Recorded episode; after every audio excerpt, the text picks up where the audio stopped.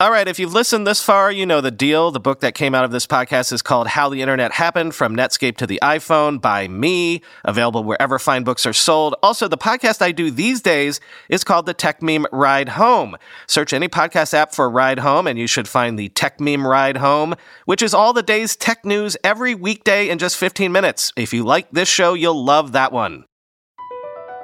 Across America, BP supports more than 275,000 jobs to keep energy flowing. Jobs like updating turbines at one of our Indiana wind farms, and producing more oil and gas with fewer operational emissions in the Gulf of Mexico. It's and, not or. See what doing both means for energy nationwide at bp.com/investing in America.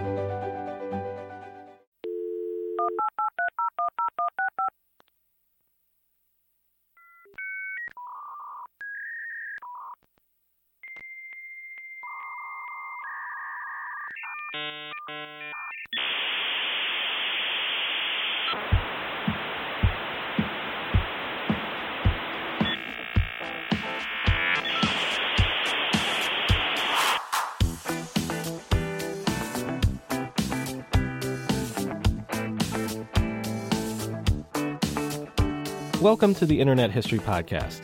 I'm your host, Brian McCullough. This is Chapter 7, Part 2, where we take a look at Amazon's rise to dominance of the entire e-commerce industry. When we last left our Amazon story, the website Amazon.com had officially launched on July 16th, 1995. As we mentioned last time, Amazon's launch came after a slow, deliberative beta test. Unlike the strategy of, say, Netscape, which liked to launch products quick and dirty, Amazon was meticulous about getting all of its processes right.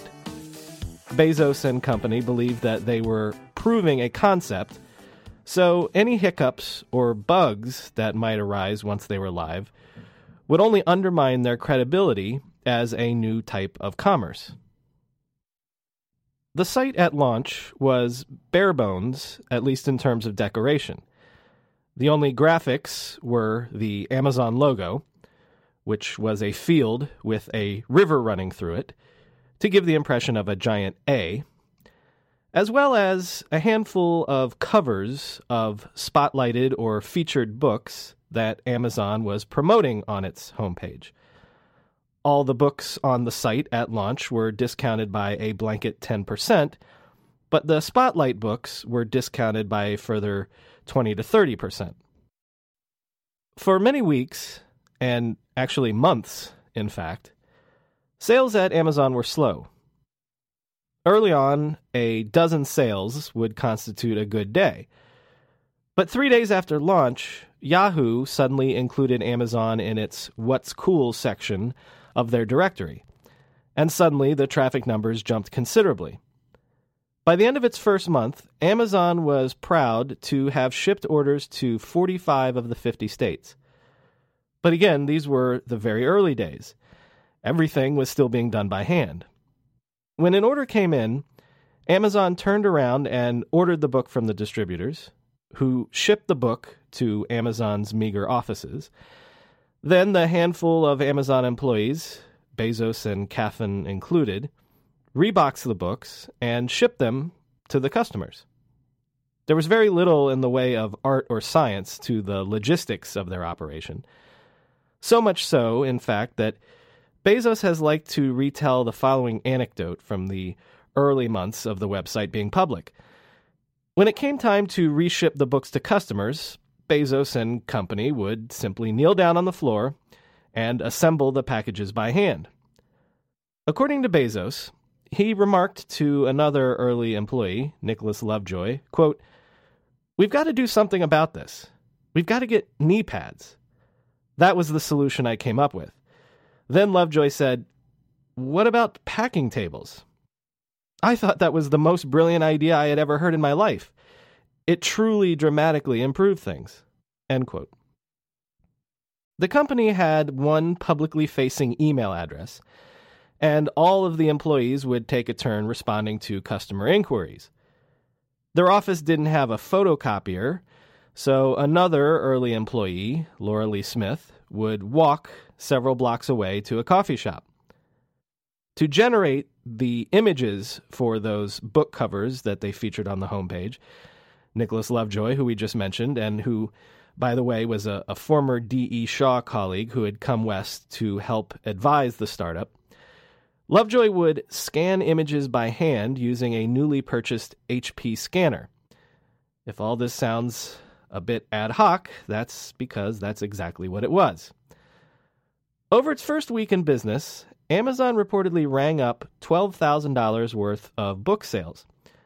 However, it was only able to ship $846 worth of books out to customers. By October, Amazon could report its first 100-order day.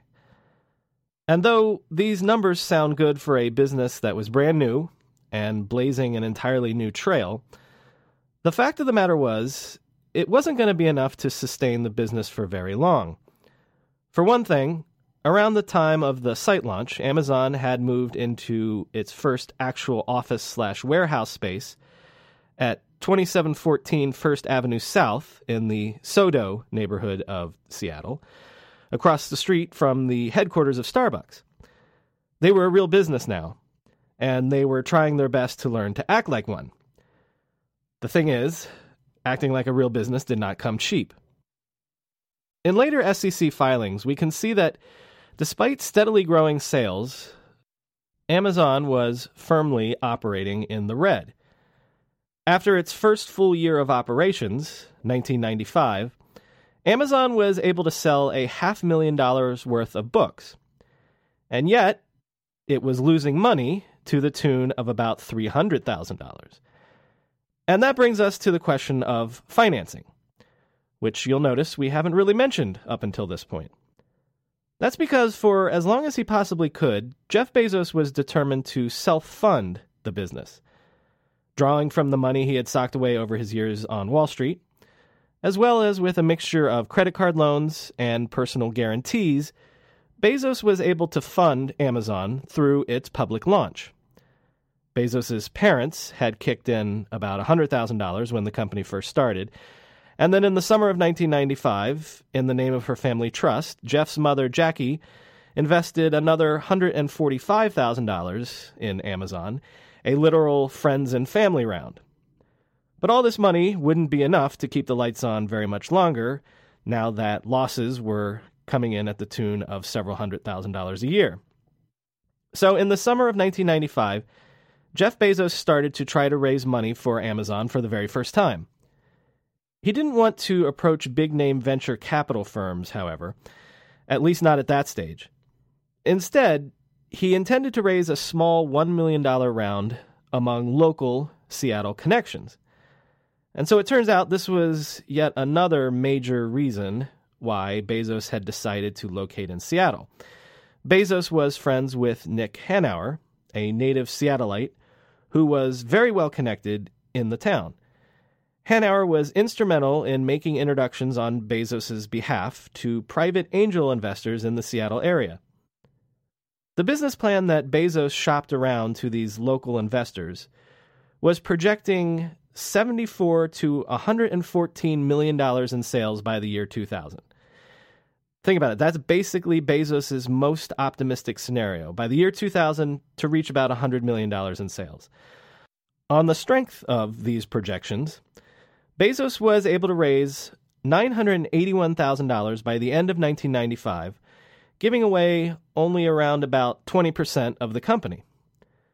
Of course, those investors would do quite well by this investment because that best-case scenario that had brought them into the deal would not actually come remotely close to matching what Amazon would eventually achieve. Instead of $100 million in sales, by the year 2000, Amazon would record almost $1.6 billion in net sales, more than 10 times Bezos's best-case guesstimate. With this infusion of cash, things continued to grow at Amazon into 1996. By the beginning of the year, the site was averaging about 2,000 visitors a day, which was significant for the web at that time. But almost everyone agrees that the true turning point for the company came later on in the year when Amazon was featured on the front page of the Wall Street Journal on May 16th, 1996. Under the headline that read, "Wall Street Whiz Finds Niche Selling Books on the Internet," the Journal described Bezos as a, quote, "whiz kid programmer on Wall Street," unquote, who, quote, "suddenly fell under the spell of one of the iffiest business propositions of modern times, retailing on the internet," end quote. The impact of this article was instantaneous. According to Nicholas Lovejoy, Jeff's former colleague from D.E. Shaw, quote, "the size of the business basically doubled that day. It was a permanent shift. The business kept growing the next day and the next day and the day after that," end quote. There was some concern at the time that the servers would not be able to handle this sudden influx of traffic, but they held, and Amazon was able to benefit from the stamp of authenticity that no less than the Wall Street Journal could provide. As Jane Slade would later remember it, quote, "if we hadn't been on the cover of the Wall Street Journal, and most people hadn't seen us as a solvent company, they wouldn't be handing us their credit cards," end quote. Almost overnight, Amazon went from being a tiny curio on the corner of the internet to becoming the standard bearer for what was to be a whole new industry, e-commerce. New partners, such as the search engines and AOL, suddenly came calling, interested now in partnerships. Just as importantly, the big-name venture capital firms that Jeff Bezos had been delicately avoiding all through 1995 now came calling as well. The sudden flood of attention Amazon suddenly received was so night and day, Bezos later remembered, quote, "we joked that we were going to have to change our voicemail system to say, if you're a customer, press 1. If you're a VC, press 2, end quote. But it turns out that a year on from raising his local Seattle angel round of investment, Jeff Bezos was now ready to talk to the big money boys. And in fact, Amazon was successful in holding out for the creme de la creme and successfully landed an $8 million investment from none other than Kleiner Perkins, giving away only about 13% of the company and getting no less than John Doerr himself to agree to sit on Amazon's board of directors. I think that it was this Wall Street Journal article and the resulting surge in traffic and sales and the resulting attention from venture capitalists that was probably the moment that Amazon and Jeff Bezos pivoted into becoming basically what they are today.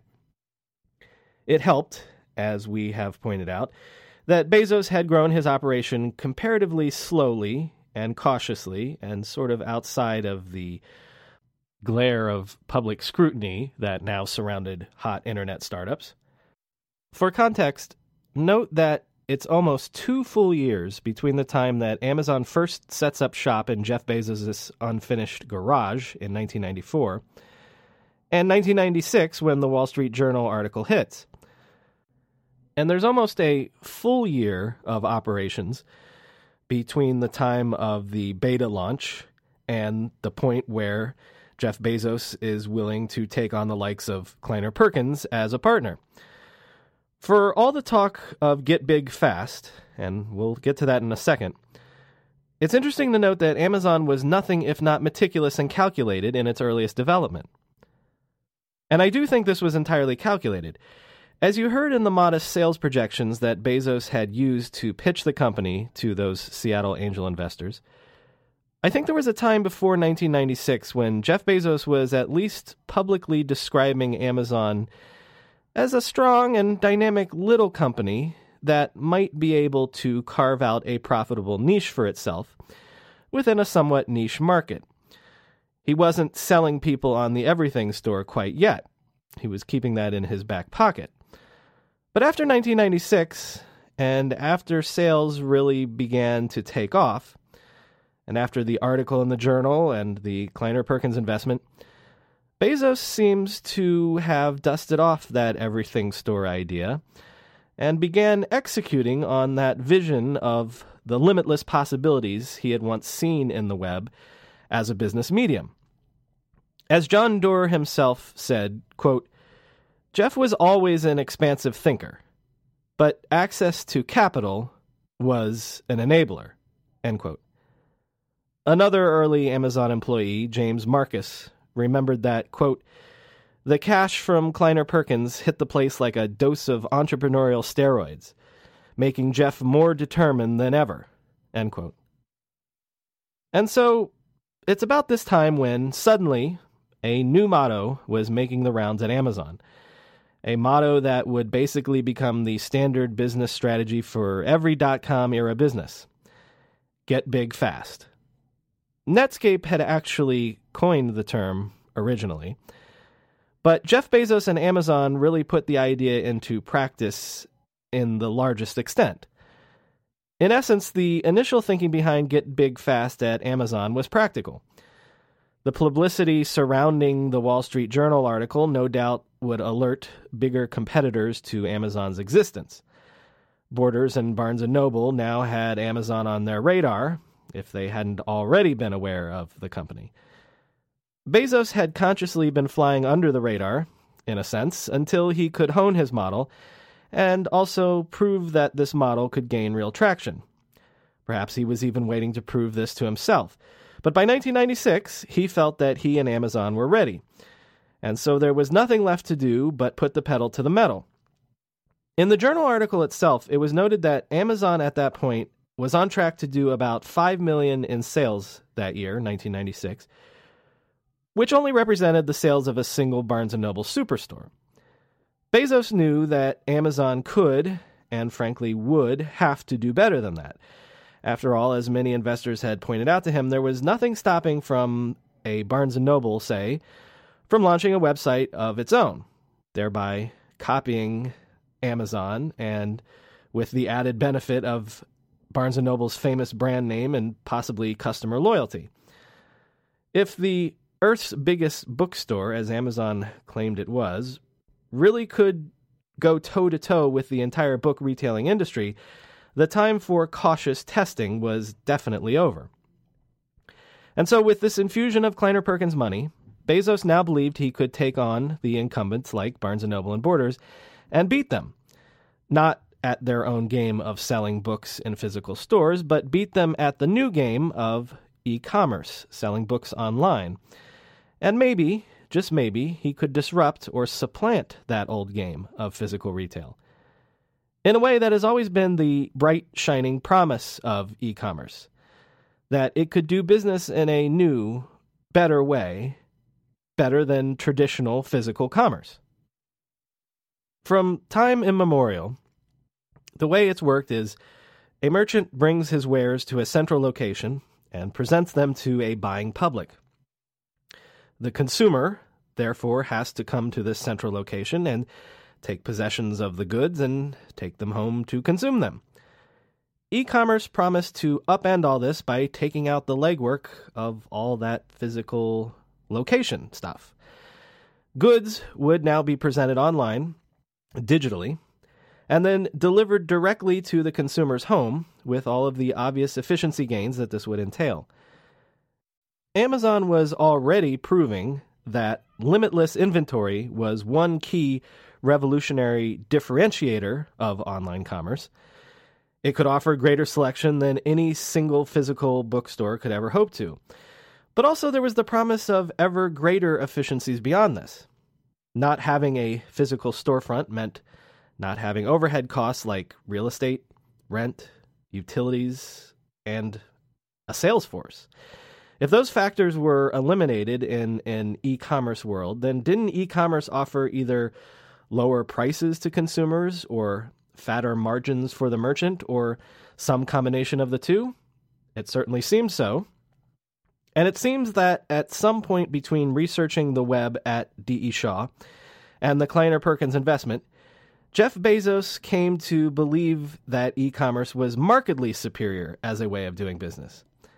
And so if he could now hustle and grow his company as quickly as possible, he could definitely take on the entrenched real-world incumbents and defeat them by taking advantage of the inherent advantages that e-commerce offered.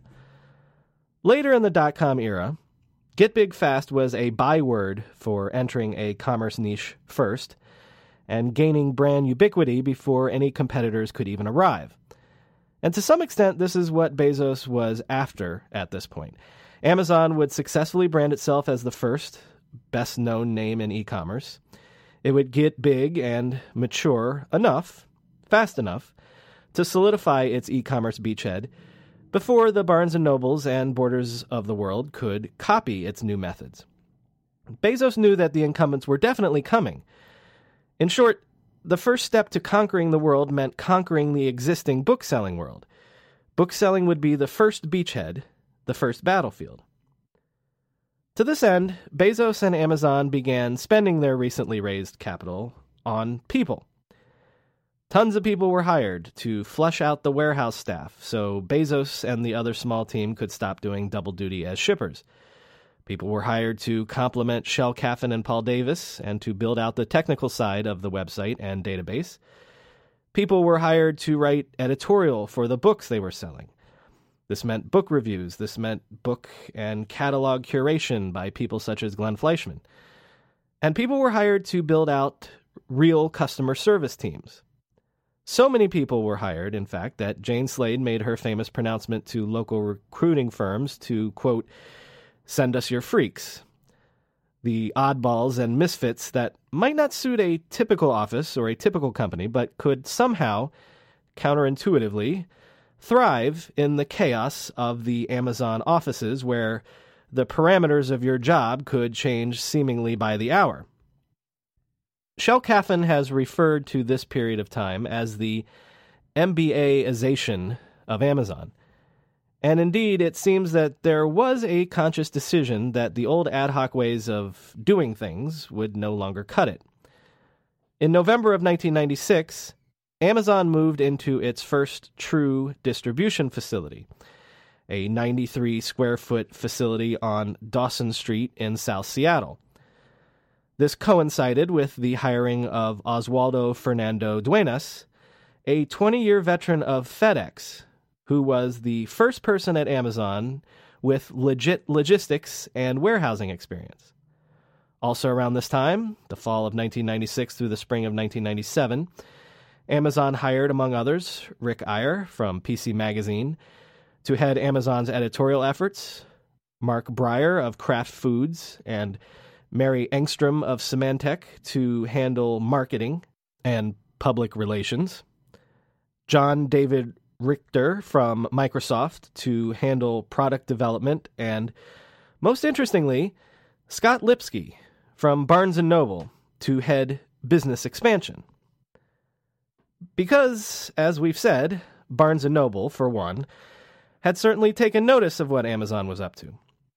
In late 1996, the Riggio brothers, Leonard and Stephen, who had built Barnes & Noble into the 466-store juggernaut that made it the Walmart of the book retailing industry, flew out to Seattle to have dinner with Jeff Bezos.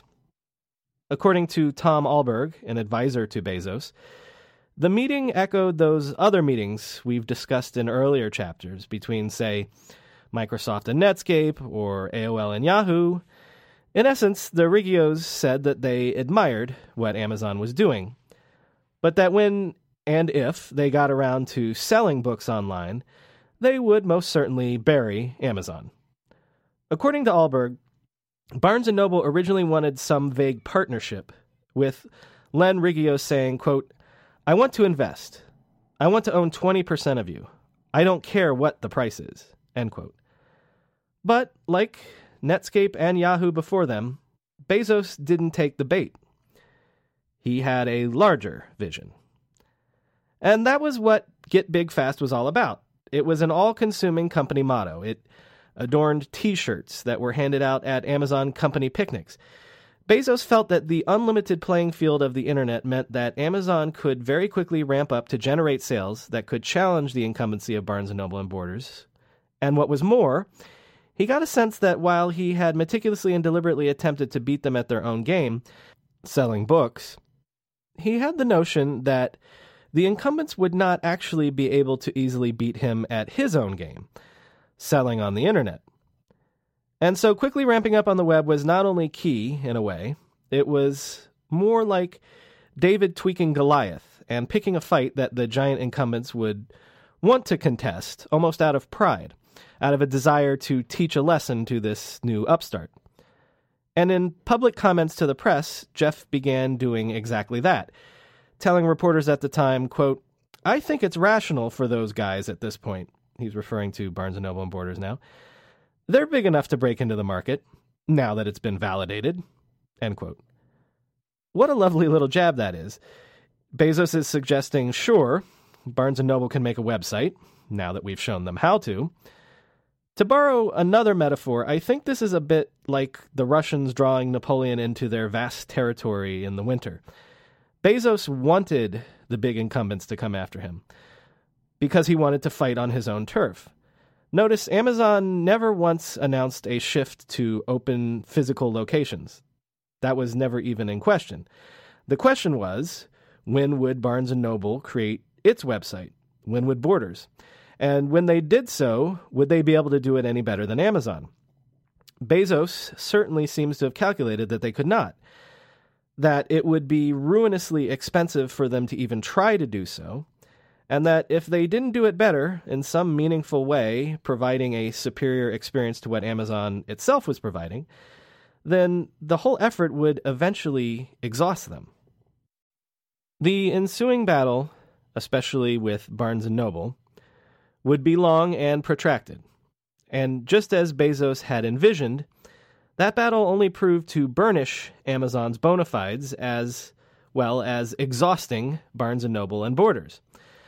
There's no telling the hundreds of millions of dollars that Barnes & Noble in particular has spent over the last 20 years competing with Amazon, first with online sales and then eventually, in recent years, in the field of ebooks.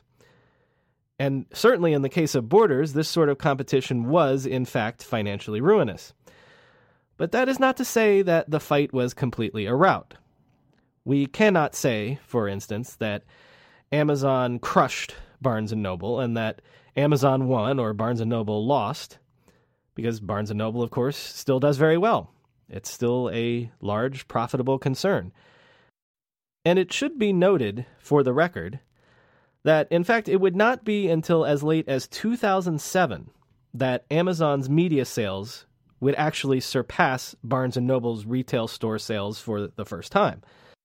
Indeed, for many years, Barnes & Noble was certainly a formidable opponent for Amazon, even in the online space. In January 1997, Barnes & Noble struck first by locking up an exclusive agreement with America Online to become that service's exclusive bookseller. This was back in the days when accessing AOL's 8 million early online subscribers was basically everything. And Barnes & Noble launched its own website reasonably quickly as well, going live on May 12, 1997. And like prognosticators have so often done in the web era, at the time that Barnes & Noble launched its online site, a lot of very smart people looked at the competitive situation that Amazon was facing and declared that Amazon was likely not able to survive this fight. In September of 1997, Fortune magazine had a front-page story with the title, "Why Barnes & Noble May Crush Amazon." In the article, the author posited, quote, "Anything Amazon.com can do on the internet, so too can Barnes & Noble," end quote.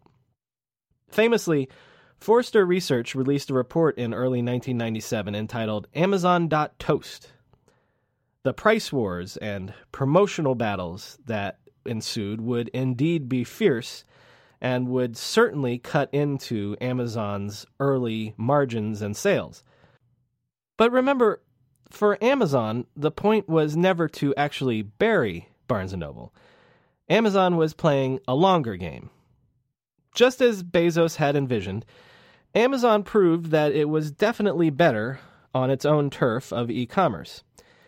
It might not be able to match Barnes & Noble's physical locations and cafes and the ability to browse physical bookshelves, of course, But then it didn't want to, because Amazon could innovate in all sorts of interesting ways, like the recommendation engine and user reviews and things like one-click ordering, things that delighted book buyers in ways that made Amazon seem fresh and innovative.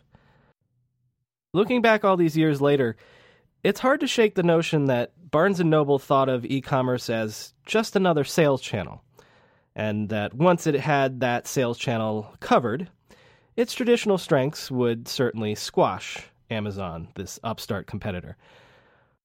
But in the end, it's also hard, in retrospect, not to think that Bezos' gut instinct was right, that e-commerce was an inherently different and perhaps superior business model. Not a supplement to traditional sales channels, not a sideshow. This was the whole new ballgame. And so, as Amazon executed on this whole new ballgame, it seemingly went from strength to strength. Within 3 short years, Amazon became the 3rd largest book retailer in the world. Think of that, out of nowhere, becoming the number 3 player in its industry. Its sales suddenly representing the equivalent of a 50-store superstore chain. Barnes & Noble could only copy the new features and innovations that Amazon continually rolled out. A term began to be bandied about in the business world. Beware, because your industry could suddenly be, quote, Amazoned. The idea was that no matter what you sold or what service you provided, you had to be on the lookout for these new web startups that, like had happened to Barnes & Noble, might come out of nowhere and challenge you and suddenly take up a significant portion of your market. Another key factor to the churning waters that around this time would lead to the formation of the coming dot-com bubble would be the untold billions of dollars that incumbent companies in all industries spent in a defensive attempt to be proactive and come up with their own digital strategy to avoid being Amazoned. Bezos himself would later say of his competitors' web efforts, quote, Barnes & Noble isn't doing this because they wanted to. They're doing this because of us. That's just a fact. End quote. Again, Bezos was a true believer in the idea of e-commerce. In his book about Amazon, The Everything Store, the writer Brad Stone recounts a time when Jeff Bezos met with Howard Schultz, the CEO of Starbucks. Being local downtown neighbors, Schultz wanted to propose some sort of partnership that would allow Amazon to place merchandise in Starbucks cafes, perhaps in a bid to emulate Barnes & Noble's cafes, I suppose. Schultz told Bezos, quote, you have no physical presence. That's going to hold you back, end quote. Bezos shot back that the physical presence wasn't necessary. We're going to take this thing to the moon, he told Schultz. Remember, books were just the test case for that grand plan to create an everything store, to bring all of commerce onto the web. And I'll admit that I was a bit of a skeptic of this fact before beginning my research, but everything I've read and every interview I've conducted so far leads me to the conclusion that on some level, books were always just the beginning. Even if he told investors at the time and told the press that the focus of Amazon was only on books, Jeff Bezos was probably always dreaming of selling everything. He was just waiting for this first test case to prove his instincts right. From that perspective, challenging Barnes & Noble was just a stepping stone. Getting big fast was more than just a clever internal rallying cry. It was, in fact, a mission statement for seizing a dominant position in a limitless market and seizing an opportunity that would never come around again, at least in Bezos' lifetime. In prescient words, describing the field of e-commerce as he saw it, Jeff Bezos said, quote, there will be a proliferation of companies in this space, and most of them will die.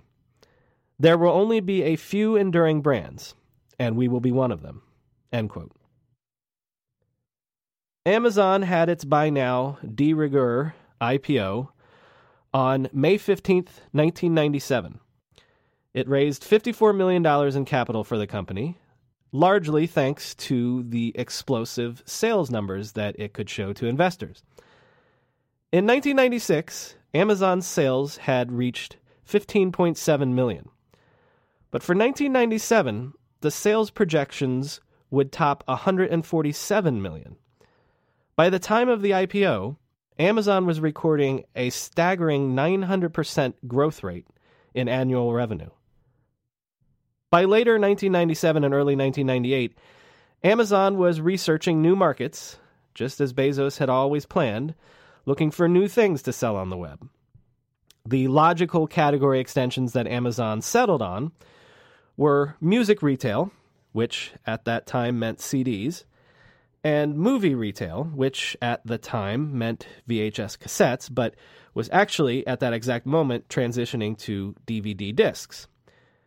Clearly, both of these products were just like books, completely identical commodity items that could be easily shipped by mail. As Amazon executive Joy Covey remembered, Bezos, quote, always had a large appetite. It was just a question of staging the opportunities at the right time, end quote. The right time came in June of 1997 when Amazon launched its music store. And then again in November of 1997 when it started to sell movies. A mere 120 days after launching the music store, Amazon could factually claim to be the largest online seller of music. The CD Nows of the world didn't stand a chance. The motto on the top of Amazon's website suddenly changed from reading Earth's largest bookstore to now read books, music, and more, and eventually would simply say, Earth's biggest selection. Movies and music, then, were the first forays into the everything store that we now know and love. But again, it seems that Bezos always had his mind on literally everything. Nicholas Lovejoy has recounted this story from when he first joined Amazon, saying, quote, books were always a prelude to other things.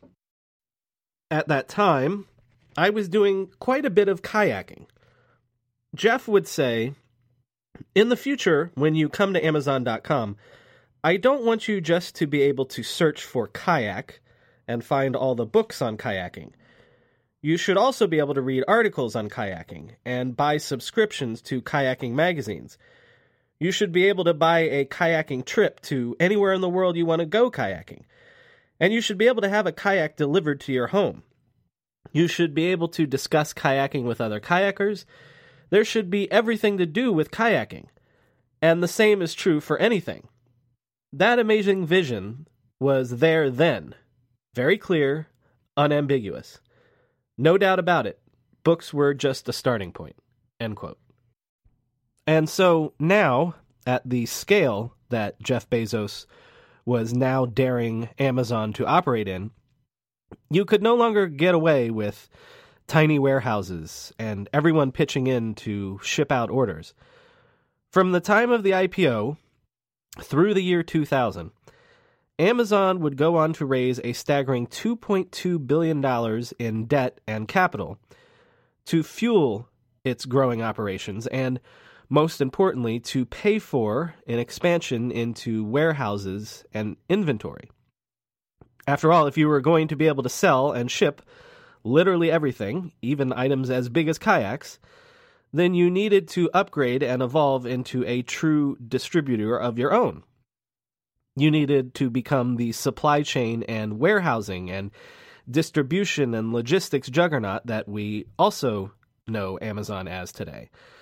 And that costs money, a ton of it. Again, for context, I think we can look at the years 1994 to 1996 as when Jeff Bezos used Amazon and books as an experiment to prove to himself and to the world that e-commerce was a viable new way of doing business. Then the years 1996 to 1998 were when this way of doing business got traction and the proof of concept was validated. Then the years 1998 to 2000 would be when Bezos finally felt that his vision for e-commerce and his motto of get big fast could be put into action.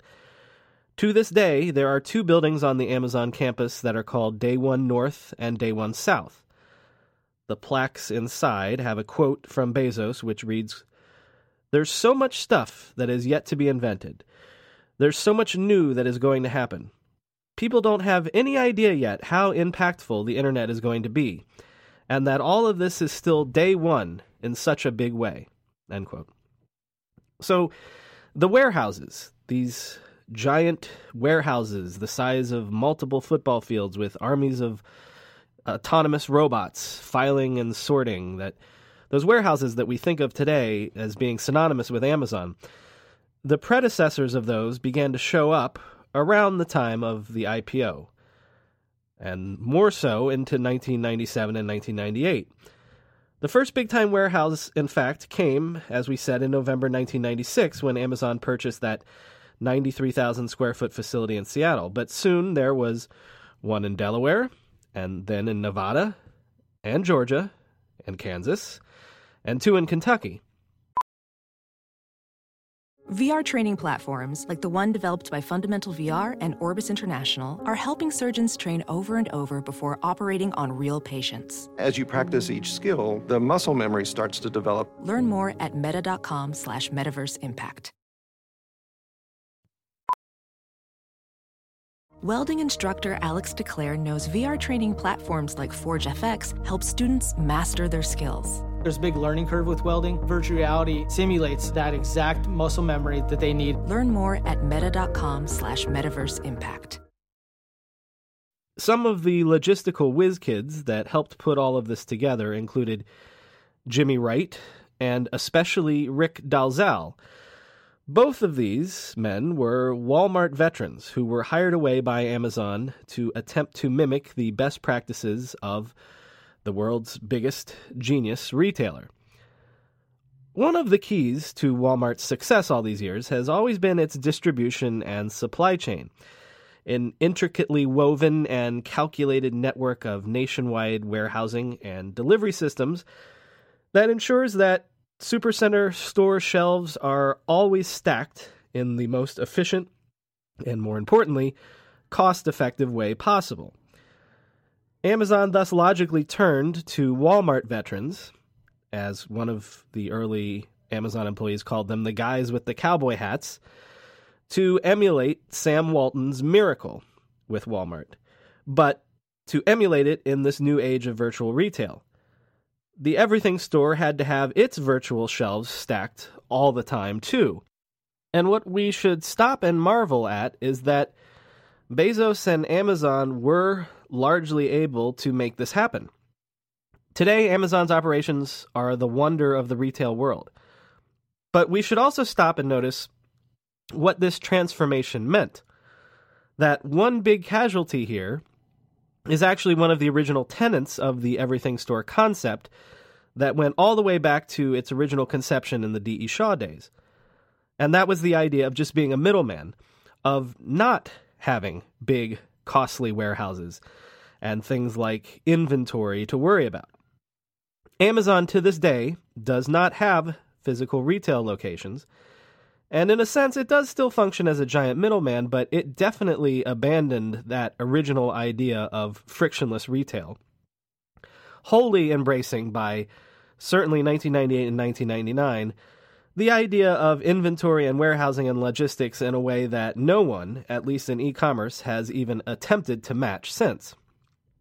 But you could see at the time that this abandonment of frictionless commerce and this embrace of big-time warehousing was eminently logical. If Amazon warehoused up fast, alongside getting big fast, then it could offer greater selection than any retailer in the world. Not just any book retailer, but literally any retailer. It could offer greater efficiency to customers than anyone. Order that thing you want, that kayak, if that's what you want, and it shows up at your door in a matter of days. You never have to leave your house. And all those Walmart hires, all the emulation of Walmart's vaunted distribution and supply chain, well, That's kind of exactly the vision that investors in Amazon were suddenly and quite eagerly buying into. Because, let's be honest, if Amazon is in some way aping what Walmart did, and Walmart does, say, $300 billion a year in sales, then around the time of Amazon's IPO and the time that e-commerce was starting to interest investors in a big way, investors began imagining a day when maybe Amazon might do $300 billion a year in sales. But if Amazon ever reached those numbers, it would do so without the added expenses that the giant superstore centers had, the Walmarts of the world with their real estate and utility costs, and more importantly, the labor costs in the form of all those millions of sales clerks. Heck, Amazon wouldn't even need all those Walmart tractor trailers running around the country keeping stores resupplied. With Amazon's model, FedEx and UPS took over the actual delivery of products to customers. When we discuss Netscape, I mentioned the idea that what made investors fall in love with Netscape as an investment was that the Netscape IPO, they felt, represented a chance to invest in the next generation Microsoft. Well, the investor love story with Amazon, in a way, has always been about investing in the next generation Walmart. And Walmart, like Microsoft, was another stock from the 80s and 90s that so many investors kicked themselves for not getting in on early.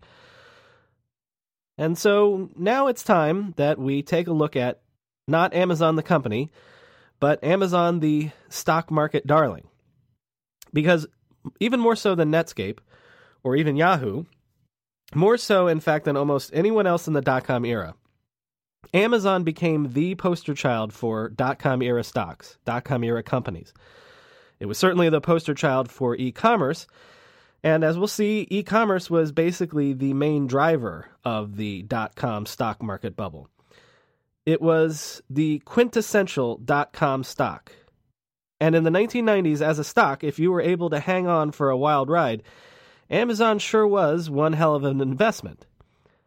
Only a year after Amazon's May 1997 IPO, Amazon's stock had appreciated 1,450%. This appreciation, as I've said, was driven by its insane sales growth. It's nothing but crazy growth. At one point in time, Amazon's sales numbers were doubling every quarter for 6 consecutive quarters. Somewhere between 1998 and 1999, Amazon blew past $1 billion in sales for the first time. Again, a far cry from the $100 million in sales that was Jeff Bezos' original best-case scenario. By November of 1998, in fact, Amazon's stock stood at $220 a share. And that was, in fact, a far cry from the original IPO price of only $18 a share. And then, on December 15th, 1998, Henry Blodgett, a then-obscure analyst with Oppenheimer, predicted in a research note that Amazon would hit $400 a share within 12 months' time. This was obviously a bold claim, saying that Amazon would basically double its market value within a year, going from roughly $200 to $400, despite the fact that it was already at this point valued at an astronomical 97 times sales. For comparison, Walmart stock at the time traded at only 1.6 times sales. But Blodgett stood by his prediction, claiming, quote, "We continue to believe that Amazon.com is in the early stages of building a global electronic retailing franchise that could generate $10 billion in revenue and earnings per share of $10 within 5 years, end quote. To say that others on Wall Street were skeptical of this claim, if not of Amazon itself, is putting it mildly. One analyst told Forbes magazine, "Amazon will be the brand name of a tulip someday." Jonathan Cohen, a more well-known analyst at Merrill Lynch, placed his own Amazon price target at $50 a share, not the $400 that Blodgett was claiming, And Cohen declared, quote, "It's fair to say that at this moment in time, Amazon is probably the single most expensive publicly traded company in the history of U.S. equity markets." End quote. What happened? Well, a mere 13 days later, 13 days, Amazon's stock price actually surpassed Blodgett's original prediction. Blodgett, who would later liken his prognostication to throwing gasoline on a bonfire, Blodgett would become a Wall Street rock star overnight. And in fact, he soon moved to Merrill Lynch, where he would replace no less than Jonathan Cohen as chief analyst.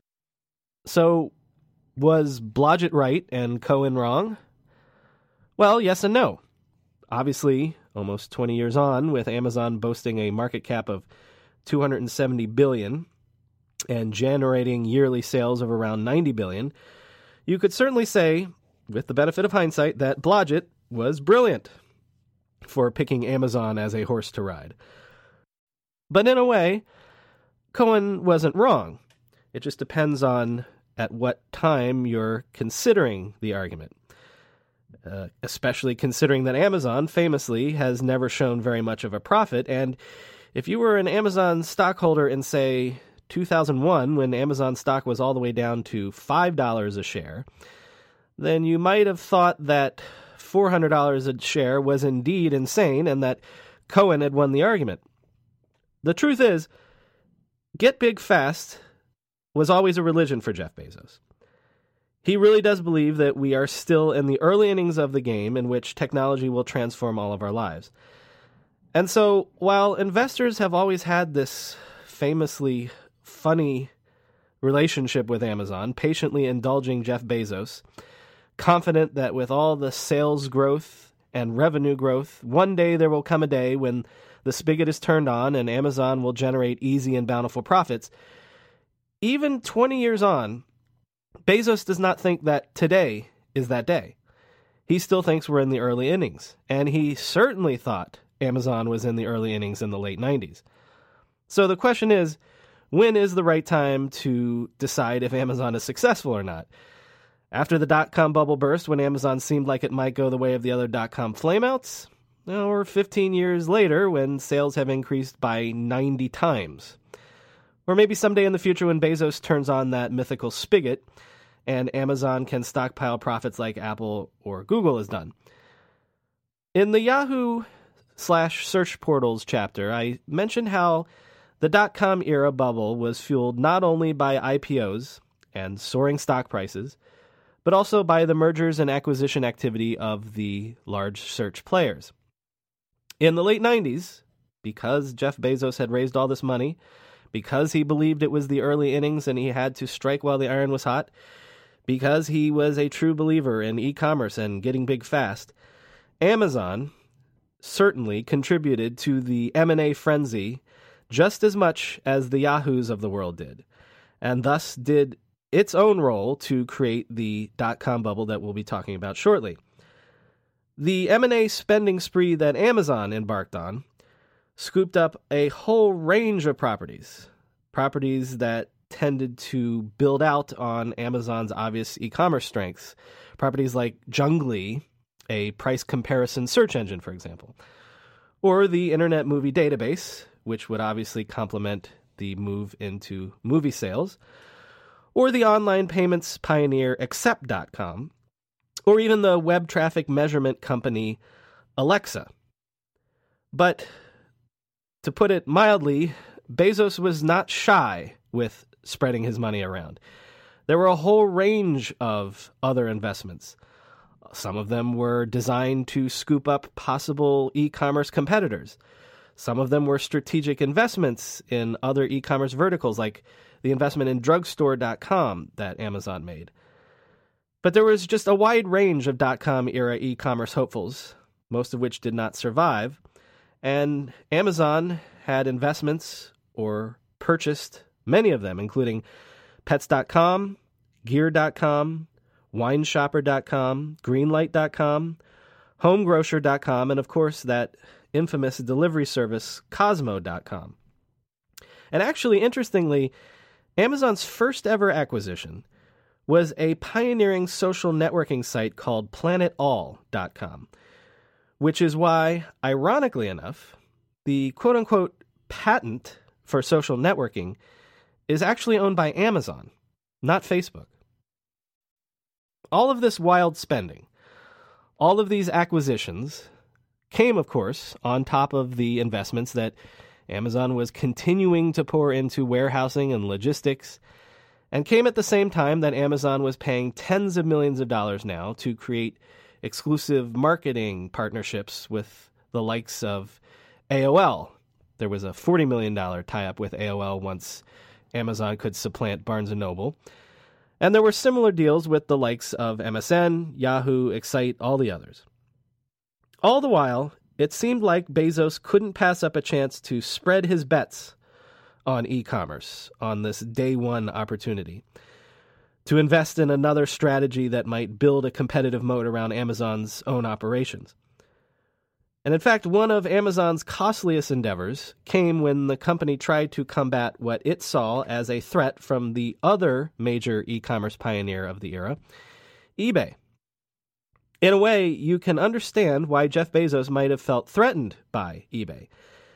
The online auction site sort of represented the frictionless commerce model that Amazon had just recently abandoned. eBay didn't have any warehouses. It didn't have or have to carry any inventory. It really was that true middleman, facilitating sales between individual parties and taking a small cut for providing the platform. Perhaps for a brief window of time, Jeff Bezos might have feared that he had strayed from the one true model of e-commerce, and that eBay's model, that true frictionless model, was perhaps superior. One of the things that eBay could claim that Amazon couldn't was that from day one of its operations, eBay was a profitable concern. It was making money. And so overtures were made to eBay about a possible takeover. But as we'll see when we get into our chapter on eBay, those overtures were rejected. And so, in a few short months, Amazon simply created its own auction system completely from scratch, a monumental and monumentally costly endeavor.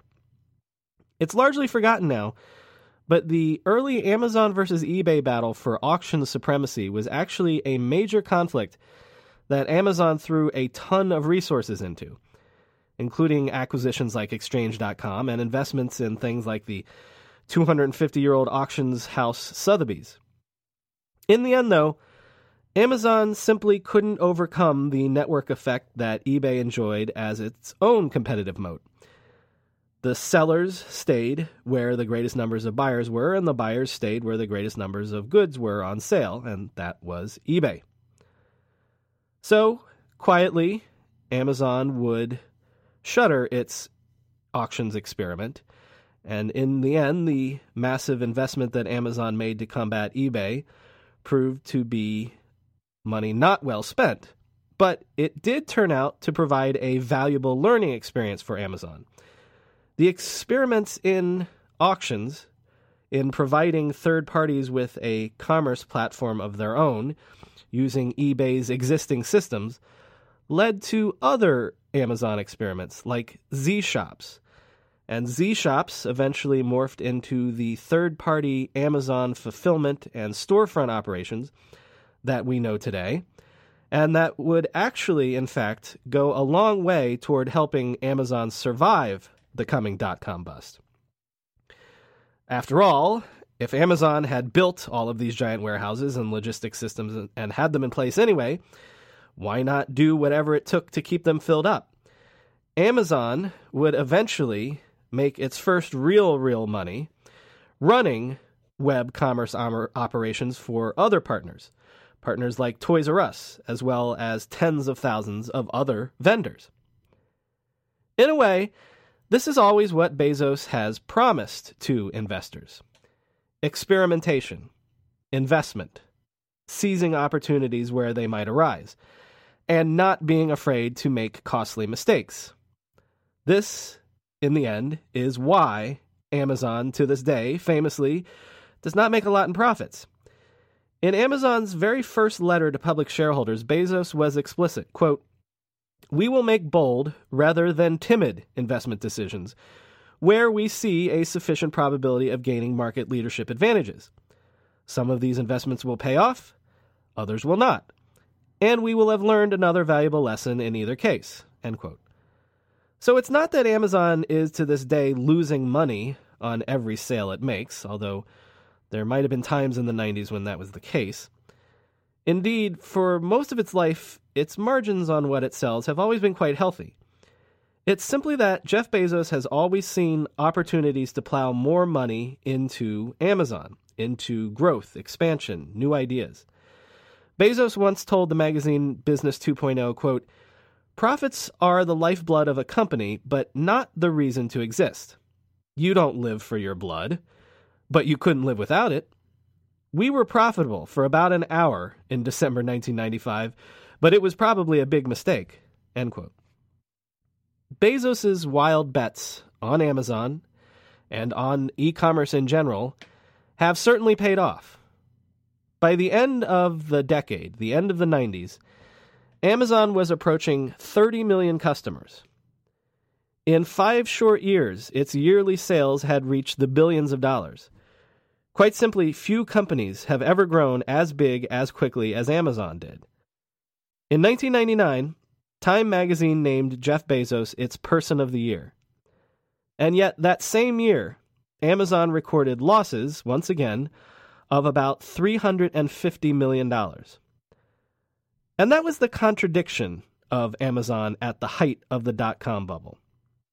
It was the poster child for e-commerce, for dot-com stocks, for the massive social and economic disruption that the dot-com bubble was wrecking on the entire economy.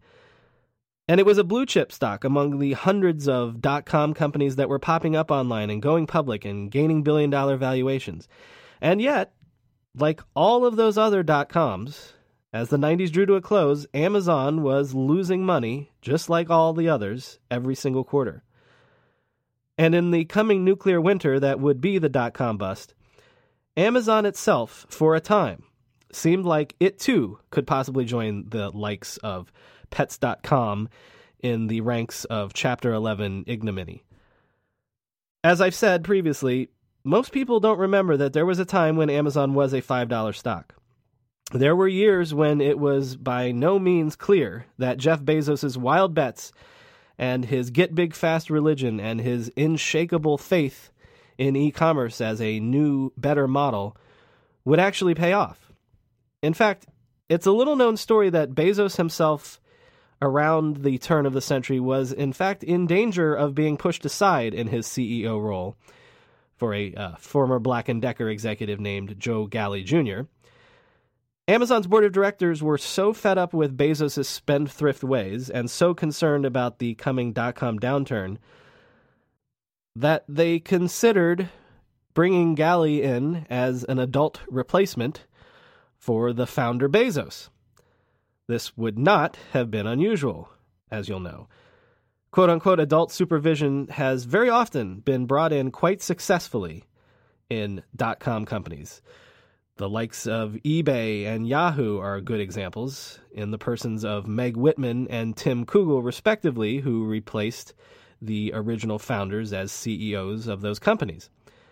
It would not have been outside the realm of possibility for Jeff Bezos to have stepped aside, let's say, around 1999, when he had recently had his first child and was actually at the time still very, very young at the age of 35. And if that had happened, then we'd be telling a different story about the brilliant founder who so wisely knew when it was time to step aside so that others could come in and save the company he had so brilliantly started. But he didn't step aside. And the fact that Bezos did not step down, and the fact that he guided Amazon to survival after the dot-com bubble burst, is just as much a testament to Bezos's business genius as his original version for e-commerce ever was. But Amazon in the era after the dot-com bubble burst is a story for another chapter. For now, we should probably just end things by tipping our hats to that original vision that Jeff Bezos had. Today, as this is recorded in 2015, e-commerce represents 30% of all commerce done in the United States, excluding restaurants and car dealerships. The belief that within 20 short years, e-commerce could capture almost a third of all commerce in this country is something that we have to give credit to Bezos alone for having. He was the first to see this and the first to capitalize on the opportunity. In 2013, Amazon's e-commerce sales totaled more than those of the 9 other largest e-commerce merchants combined. If you include cars and restaurants in overall commerce sales, e-commerce still only represents about 5% of total U.S. retail sales. But that number is growing all the time. And Amazon alone accounts for about 1/4 of all e-commerce. There is not today an Amazon for clothes, and an Amazon for electronics, and an Amazon for toys. There's just Amazon for everything. I've wondered publicly on this podcast why there weren't other companies that could compete, why there isn't a Pepsi to Amazon's Coke. But maybe the answer to this is really quite simple. It all comes down to the audacity of Jeff Bezos being the first to bet big on e-commerce, and the faith that he always maintained in the everything store concept, and his fidelity to the get big fast strategy that has always kept Amazon so far ahead of any other e-commerce players. And all of this from what was once a small little web bookseller.